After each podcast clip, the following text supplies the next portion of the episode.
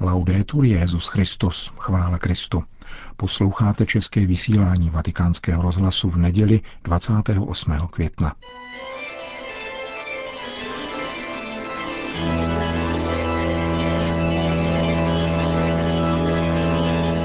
V komentáři Církev a svět uslyšíte druhé pokračování eseje Fabrice Hadžadže o politice posedlé nebem –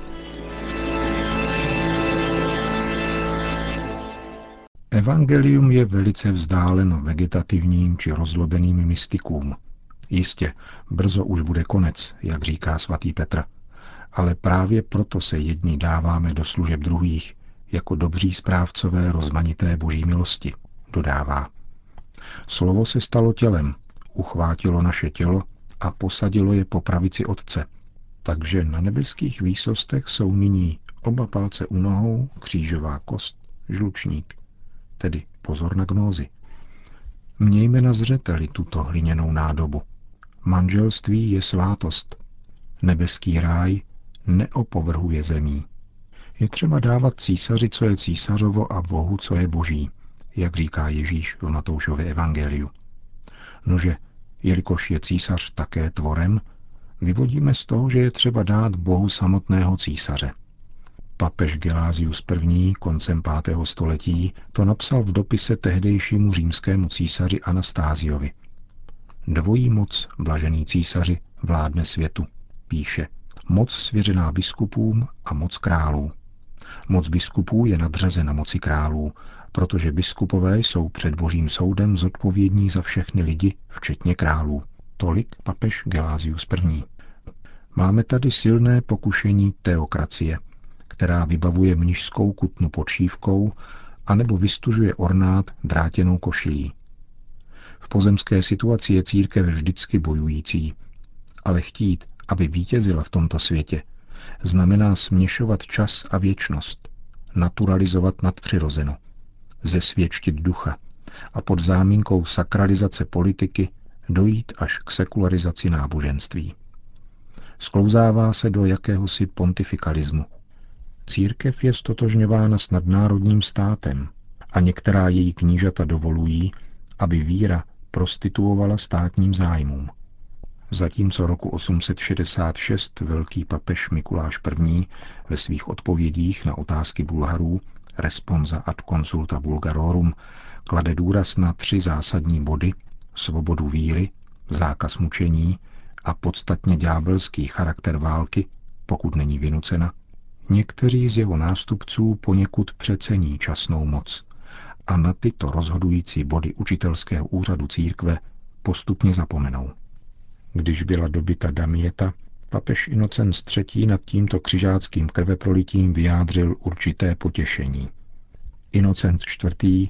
pak dovolí rameni světské moci používat mučení pro potřeby inkvizice a stejně tak konverzi pod hrozbou vyhnanství, což bylo záhy praktikováno proti židům, podobně jako manželství, vynucovaná na katolických dívkách pohrůžkou, že budou poslána do kláštera. Kanonicky by ovšem takovýto křest a takovéto manželství vysluhoval kněz zcela neplatně. Veškeré toto násilí se páchalo ku prospěchu duší, jak jinak, aby se křesťanství rozšířilo na zemi a dalo zazářit rajskému pokoji. Známý inkvizitor Torquemada si podle představ Viktora Iga nepřeje nic jiného než tuto pacifikaci a ve stejnojmené divadelní hře mu klade do úst slova O krok více a svět je ztracen. Jsem tu však já. Přináším horlivost, jsem hloubavý, přicházím rozdmíchat hranice spásy. Panování tíží, triumf na trůnu tloustne. Jakmile se křesťanství začne v tomto světě cítit jako doma, kde jsou jeho mučedníci? Biskup pak není nic jiného než notář.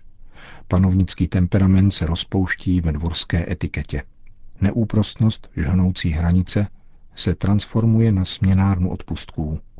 V kněžském hábitu se dělá kariéra a získávají se ty nejlepší prebendy. Tato papeženecká teokracie, mající sůl jež nesolí a cukrující tak, že se zvedá žaludek, vyvolá další formu teokracie, totiž mesianismus. Mnich Jáchym z Fiore sní o království ducha, které má nastoupit po Kristově království. Klerikální církev, domnívá se, má být nahrazena církví kontemplativní.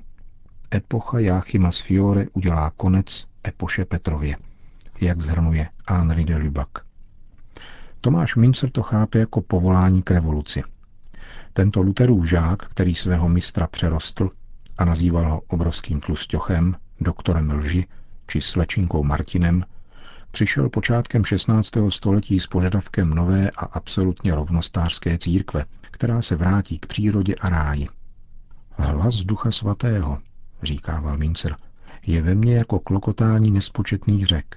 Vím o tom více, než kdybych pozřel sto tisíc biblí. Postaví se do čela rolnické vzpoury a zhromáždí armádu sedláků a rozhněvaných flagelantů. Ten, kdo chce být úhelným kamenem nové církve, musí riskovat svoji hlavu, hlásá Münzer. Kdo nechce hořkého Krista, zemře zahlcen medem. V bitvě u Frankenhausenu pod vlajkou tohoto zahořklého mesiáše byl jeho skvělý křesťanský oddíl, jak se domníval, smeten knížecí armádou. Bilance, úhelný kámen rozdrcen a v řadách chudiny sto tisíc padlých. Jedna divadelní hra Williama Butlera Jejce z roku 1908 to ilustruje. Jistý kočí, nadchnutý údajnou nebeskou vidinou, zhromáždí bandu žebráků, aby skoncovali s buržázní sebrankou. V posledním aktu před hořícím domem, který právě vyplenili, má jakousi sluchovou halucinaci a říká Toto je zajisté rajská hudba. Nyní ji slyším, nyní chápu. Je tvořena třeskotem zbraní. Ráj vede válku, jistě. Rajská hudba v našem nitru rozpouští naše žvanění. Máme však vést především niternou válku proti sobě samým a nikoli roztěkaný džihad. Zmílil jsem se, když jsem se rozhodl zničit církev a zákon, končí Yates svou divadelní hru. Boj, který máme vést, děje se v našem duchu. V jediné světlé chvilce, možná jednou v životě spatříme to jediné, na čem záleží. Tehdy se prohrávají či vyhrávají bitvy, neboť jsme součástí nebeského vojska.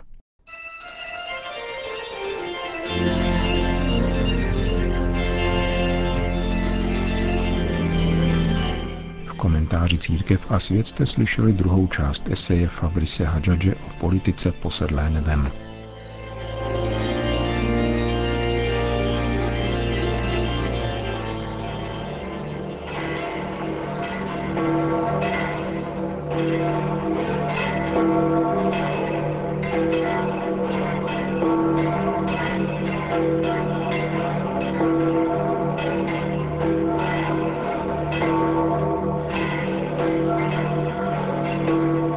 Svatopetrském náměstí se dnes kolem poledne zhromáždilo asi 10 tisíc lidí, aby si vyslechli pravidelnou promluvu papeže Františka před velikonoční mariánskou modlitbou Regina Céli. Cari fratelli e sorelle. Drazí bratři a sestry. Buongiorno. Dobrý den.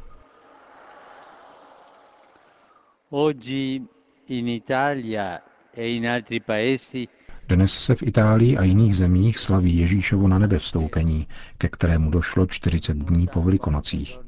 Dnešní evangelium, jež je závěrečnou pasáží Matoušova evangelia, nám prezentuje definitivní moment rozloučení z mrtvých vstalého se svými učedníky. Scéna se odehrává v Galileji, tedy tam, kde je Ježíš povolal k následování a vytvořil z nich jádro svého nového společenství – Tito učedníci již prošli ohněm paší a vzkříšení. Někteří se mu klaněli, když ho uviděli, jiní měli pochybnosti. Ježíš zanechává tomuto vystrašenému společenství nezměrný úkol evangelizovat svět a konkretizuje toto pověření příkazem učit a křtít ve jménu Otce i Syna i Ducha Svatého. L'ascensione di Gesù al cielo costituisce perciò Ježíšovým na nebe vstoupením tedy končí poslání, které syn obdržel od otce a začíná etapa poslání církve.